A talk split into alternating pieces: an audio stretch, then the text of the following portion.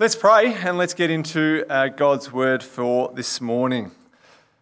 Father, we just thank you so much that we can, uh, even in tough times, open your word and uh, share your word with our church family and, uh, and beyond. We just pray that everyone watching today will be touched by your word and uh, be.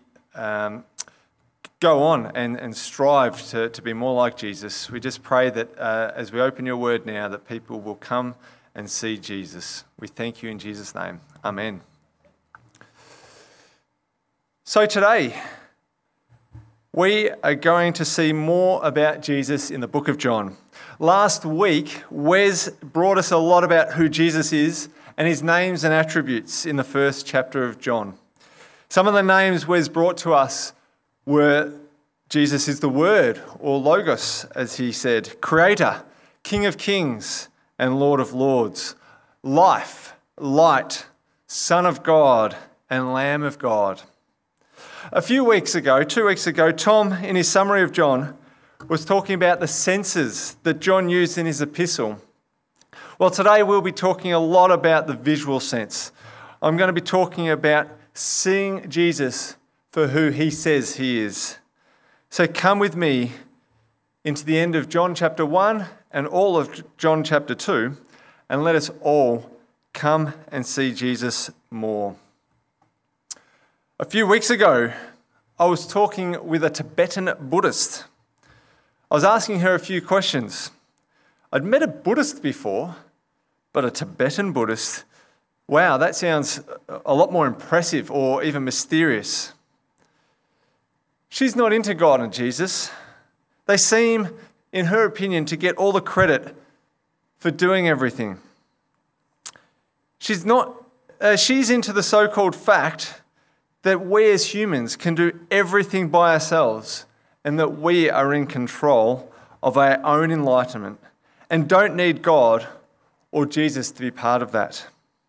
Amongst my many questions, I then had to ask so, what do you think about Jesus? Did he even exist? Oh, yes, she said. He was a pretty extraordinary person, a great teacher. After she said all she said about not wanting God and Jesus to get the credit, she still thought that Jesus was an extraordinary uh, as a person. I'm sure you've heard that before, Jesus is extraordinary, but as long as he stays in the box that I assign him, then everything's okay. Something that's actually quite uh, becoming quite popular in mainstream belief systems today. Anything that brings power and empowerment to self, that's what to believe. Anything that doesn't make you rely on or acknowledge God, go for it. And pick and choose the bits of different belief systems that you like and turn them into your own truth uh, to live by. That's what our Western culture is saying today, isn't it? Don't seek truth, make up your own truth, and even turn things around so that you can do your own thing and feel good about it. Well, today, I want you to come and see more about Jesus. Is he just a good teacher? Is he an extraordinary man? Or is he even more than that? Is he superhuman or solo man type figure? Or can our minds even get around how extraordinary Jesus really is? Well, come and see for yourself. In the passage, we're going to see Jesus today meet his first disciples, perform his first miracle, and first clear out the temple over three divisions that are seen on the screen as well as Superman and Solo Man. I'm not sure if you can uh, read that on the screen, but spot the difference. The answer Superman has a bit more hair than Solo Man. We're going to see that Jesus today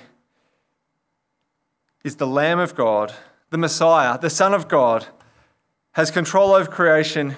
His Father is God, and he will die and rise again. That's a lot to get through in one little talk. So let's get into it and let's come and see Jesus. So, in our first division, you would have seen Hannah, the wife of Solomon, uh, read John chapter 1, verses 35 to 51, and we're going to come and see Jesus. So, have you ever seen something or been trying to describe it to someone and they start asking questions? You try and answer them, but you don't really have any of the answers. They ask more questions, and you find yourself saying, Well, just come and see for yourself.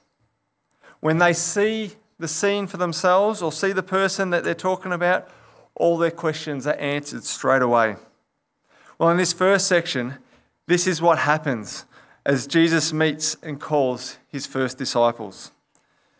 John the Baptist had been preparing the way for the one who was greater than he was that was to come. The day prior, he had seen Jesus and declared him the Lamb of God who takes away the sin of the world. Well, the, uh, verse 35 states he is there with two of his disciples. As Jesus walks by, he says, Look, the Lamb of God. And Mark's put something on the screen that shouldn't be on the screen yet. That's for later on, Mark. So, what did John's disciples do? They followed Jesus. They knew John was not the one they were after. John knew that. John didn't crack it for them wanting to follow Jesus. He knew Jesus was the one they were looking for. The moment had arrived. They followed Jesus and wanted to know more about him. Can you picture this? These two men, Andrew and John, following Jesus at a distance, maybe, whispering as he, as he was walking, You ask him. No, you ask him. But Jesus turned and he engaged with them. And Jesus tells them, Come and see. So they go with him and spend the afternoon with Jesus.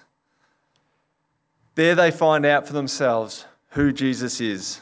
They didn't rely solely on what John said or others or what others had said about him. In verse 39, they went and spent the afternoon with Jesus. They came and saw for themselves and were changed. Well, in verse 40, we see Andrew, the one who is always bringing someone to Jesus, go and get his brother Peter and tell him, We have found the Messiah, the Christ, the anointed one. We have found. The word found would imply that they had been looking for the Messiah.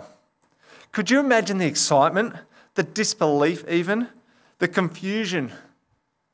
Peter thinking, Are you serious?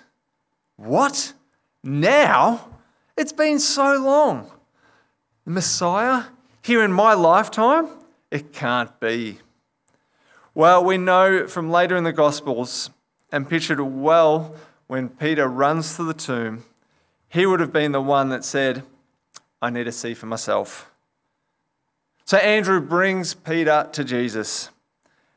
And Peter comes and sees and meets the Messiah face to face. And Jesus looks at him and changes his name from Simon to Peter. And his life is transformed as his relationship with Jesus begins. And although we know Peter not being perfect, Peter will be used mightily by God for the start of the church. And we'll see through the Gospels, even into Acts, and even the epistles that Peter writes later, how big an influence Peter has on the early church and even today. So while Andrew brings him and others, we see how God uses different people in different roles. We never hear of Andrew getting annoyed or grumbling that Peter gets a more prominent role, even though Andrew found Jesus first. Again, the day after, we look at Jesus going on to Galilee and he finds Philip and instructs him to follow him. So, what did Philip do? Time to tell my good old mate Nathanael. He goes and finds Nathanael and tells him, We have found the one Moses wrote about in the law, the one who prof- the prophets wrote about, Jesus of Nazareth, the son of Joseph. Can you hear Philip's excitement? he had met Jesus. Actually, Jesus had sought him out, but, but Philip had seen Jesus face to face. Again, they'd been looking, and now they had found Jesus, the one who would fulfill the, the law and the Old Testament prophecies. Now, Nathanael's response probably wasn't what Philip was hoping for. Nathanael was saying, What? Nazareth? Okay, nothing good comes out of Nazareth. You got the wrong guy. Philip was not dissuaded, though. What does he do? What does he do? Well, he didn't have all the answers. He couldn't answer all Nathanael's questions. So in verse 46, what do we see? Philip saying, Come and see for yourself. And to Nathanael's credit, he does just that. I'm not just going to take my mate's word for it, I'm going to investigate this for myself. Jesus will say in verse 47 that Nathanael was a man of integrity. Nathanael is not causing issues for Philip. He's just wanting to find things out and investigate them for himself. And Philip takes no offense, but says, Hey, mate, this is worth your checking out.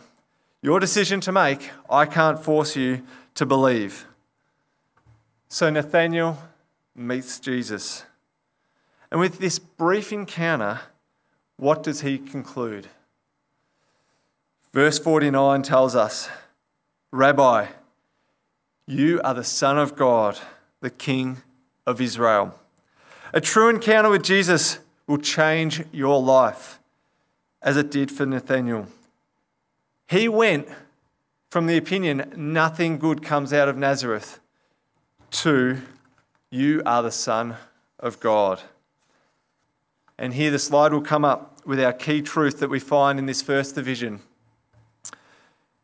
that Jesus is the Lamb of God, the Messiah, and the Son of God. Jesus is the Lamb of God, the Messiah, the Christ, and the Son of God.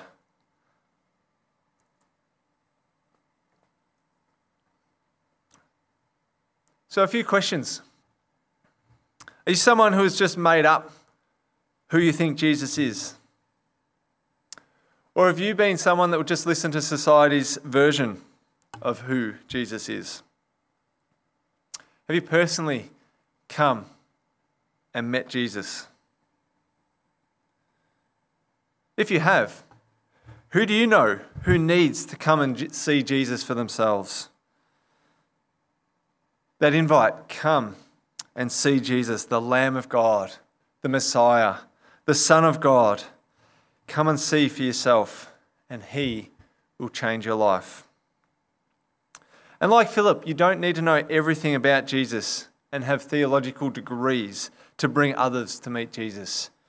You just need to be willing to say, Come and see Jesus. Find Jesus, follow Jesus, spend time with Jesus, share Jesus with others, and invite them to come and see Jesus for themselves. Well, we head into our second division where we see a wedding and Jesus' glory first revealed.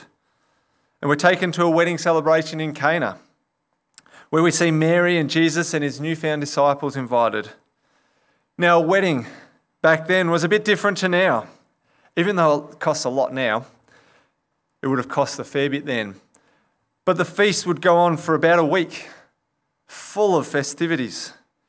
And it was important for the hosts, the masters of the wedding, to ensure that there was always enough food and drink or wine. Even though drunkenness was a disgrace, there always needed to be plenty of food and wine. It was a huge week of celebration. When things ran out, it was a huge embarrassment for the family. Well, here we have a problem. There's no more wine. When there was a problem, Mary knew exactly who to go to. Maybe this was a, a wedding of a relative of Mary's or a close family friend that she really uh, cared about. We don't know. But she didn't want them to go through the humiliation of running out of wine. So Mary goes to Jesus and asks him. And here I picture one of our kids when they were little And obviously, they didn't know my capabilities or, or lack of capabilities to fix things. But as soon as something was broken or went wrong, even if it was totally destroyed or shattered, they would say, Daddy, fix it. Without hesitation, without the thought that I couldn't even solve the issue, they would come straight to me with pieces and, and stuff there's no chance I could fix. And they would say, Daddy, fix it. Well, that, well, I can't fix everything, and I couldn't fix most things that they broke. But I see Mary doing this with Jesus. And here Jesus is not being disrespectful to his mother in his reply, but showing that now he's about his father's business. His hour always refers to the time where he would be betrayed and killed as God's sacrificial lamb on the cross for sin. So Mary knows that she doesn't have the answer, but knows who does have all the answers, and tells the servants to follow Jesus' instructions. And in verse 8 of chapter 2, it says that they did. They stepped out in obedience. And Jesus uses vessels that are used to wash feet and hands to make a person entering the house ceremonially clean. They were to fill them with water and scoop some out and take it to the master of master of ceremony to taste it. Now, not only did it help avoid the embarrassment for the bridegroom, but it was better than the wine that had been served already. And indeed, it went totally against the traditions of using the best wine first and bringing out the cheaper wine at the end. Using the clay pots that were to hold water for cleaning to hold the best wine of the banquet. Jesus had transformed water into wine by his very word. While we know Jesus loves marriage and blesses marriage, here it shows his excellence above and beyond human thoughts and methods. He cared deeply about the family situation and turned humiliation into celebration. And verse 11 tells us that this was the first of the signs that revealed his glory. And this took me back, took me back to, to Wes's uh, talk last week in John chapter 1, verse 14, where it says, The Word became flesh and made his dwelling among us.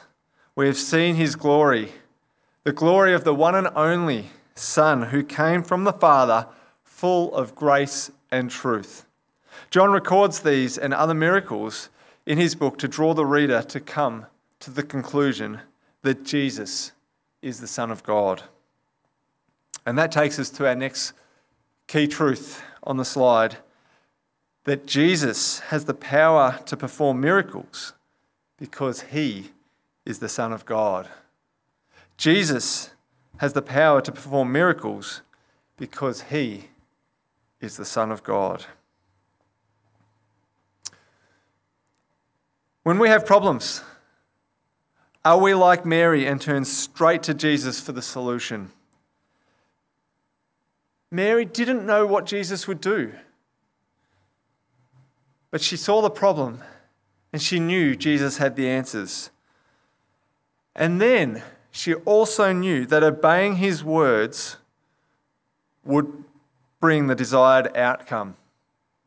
She had complete faith in Jesus' capabilities to bring a solution to a pressing problem. And faith is expressed in action. Mary knew Jesus had the answers, and the servants obediently followed Jesus' instructions with the risk of give, getting the master to drink water that they would have had uh, that they have brought him and they would have been in big trouble could you imagine them taking water to the master and his reaction if he tasted water? But their simple obedience displayed the power of Jesus to the celebration. And it caused his disciples to believe in him also in verse 11. Not only was this water now wine, it was the best wine. The actions of Jesus totally surpassed the expectations of the Master. Will we act out of faith, even if we don't fully understand in Jesus and experience his power in our community? Well, we move on to our final division, Division 3, the second half of chapter 2, where Jesus first clears the temple. And we come to a time of Passover where Jesus would come to the temple in Jerusalem to worship God. And part of, part of this, where people from all over would come to Jerusalem, they would bring sacrifices. Now, God always instructed his people to bring a portion back to him in proportion to blessing. It was not to be a leftover idea, an animal that was weak or dying, and I can afford that, I'll, I'll, I'll kill that animal just because I can spare it. It was to be the best of the flock. And it was to help recognize their need in relying on God. Different requirements based on possessions. For some, a bull or a lamb for others, doves. But like everything, it was not about your financial status, but your heart. God cares about your heart.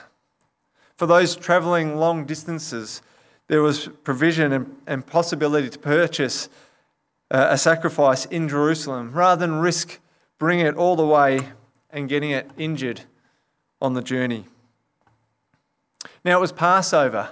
It should have been a, a, a real joy the joy should have been just absolutely great as they remembered and celebrated being freed from their slavery in Egypt. But like so many things that start with good intentions, things had got out of hand a bit. And people had seen the opening to make profit from this festival. Their hearts started going for the profits rather than worshipping God. And here, Jesus, the Messiah, was entering the temple. The very one the religious leaders should have been looking for in the center of worship in Jerusalem. Jesus should have been the guest of honor. Yet the religious leaders were too busy making money that they were blinded by their own selfish desires. The very person that they were waiting for and should have been wanting to worship with all their hearts became a stumbling block to them and ultimately caused their hearts to be filled with hatred and would cause them to want to kill him. Can't we be like these people? So busy making ourselves a living that we miss Jesus because we don't have time to stop and worship him. So, what does Jesus do? He makes a whip and drives the merchants out, turning over tables. Can you imagine him doing that today? Some probably couldn't imagine Jesus even doing this. Sometimes we see only Jesus sitting there passively with a child on his lap or a lamb next to him. But here, Jesus is full of righteous anger as he saw the heart of people using religion to make money rather than worship their God. Jesus desires true worshippers. He desires people to come and worship their God with their whole heart, not just lip service or religi- religiosity. Sorry, that's a hard word. It may surprise you that Jesus got angry, but the wrath of God is a very common part of the Bible. A holy and righteous and loving God is angered by sin. And when people willfully disobey God and turn their back on God and choose sin, Romans 1 discusses this actually how the godlessness and wickedness of people reveals God's wrath.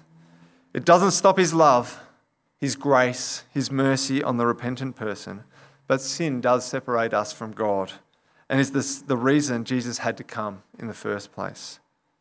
It must not only anger God, but sadden his heart to see so many reject life and follow their own way and choose self and death instead. And I try, when Jesus is doing this, I try and react, uh, picture the reaction of people who would have known that they were doing wrong to make selfish gain and, and um, yeah, being a bit corrupt. Would they have run away after Jesus uh, cracked the whip? Would they have got aggressive and tried to fight him and have a go back at Jesus? Would they have repented of their sin and acknowledged that they'd done wrong? Well, in verse 18, we see that the religious leaders challenged, the Jews has challenged him and asked, by what authority did he have to do what he did? They didn't take it lightly. No doubt, no doubt they were angry for what he had done, the potential of lost profits, and so they went on the attack. Did they even care about his answer? Even if he has had the authority, they weren't going to listen anyway. And we're going to see this over and over again in John. In the coming chapters, no matter what Jesus would say or do, the religious leaders were out to get him rather than repent from their sin. And Jesus talked about his Father's house being the temple.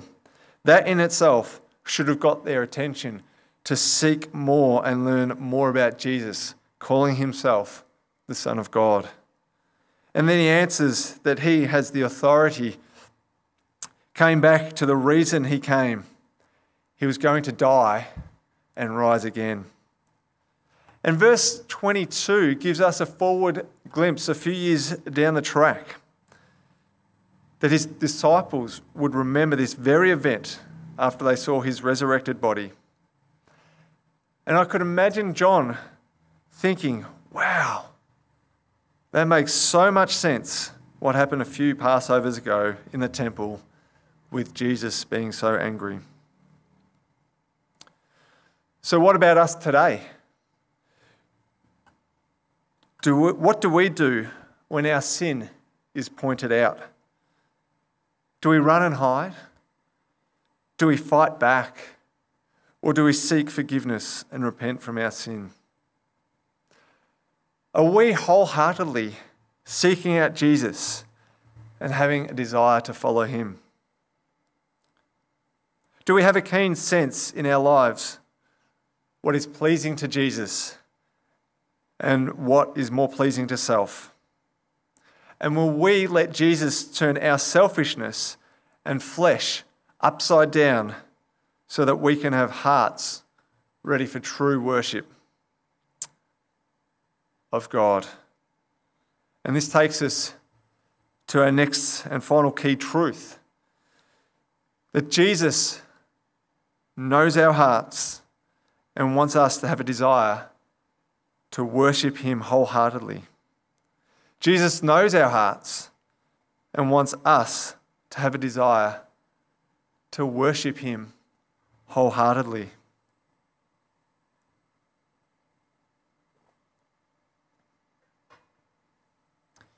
So let's go through a bit of a summary of what we've seen in just this snippet of John chapter, or half of John chapter 1 and John chapter 2, following on from what Wes started off last week. The slide, Mark will put up the slide here of a bit of a summary about who Jesus, uh, the names of Jesus given, and some of his descriptions. In chapter 1, verse 36, we see the Lamb of God. In verse 41, we see Messiah. Verse 45, the one Moses and the prophets wrote about. Verse 49, the Son of God. Verse 51, the Son of Man. Verse, uh, chapter 2, verse 11, he first revealed his glory after he did his first miracle. Chapter 2, verse 16, my Father's house, referring to the temple, referring that he is the Son of God. And in verse 21 and 22 of that same chapter, talking about destroying this temple and three days later raising it up, talking of his death and resurrection. And then we see down at the end verses 24 and 25, how he knew their hearts and he knows all people.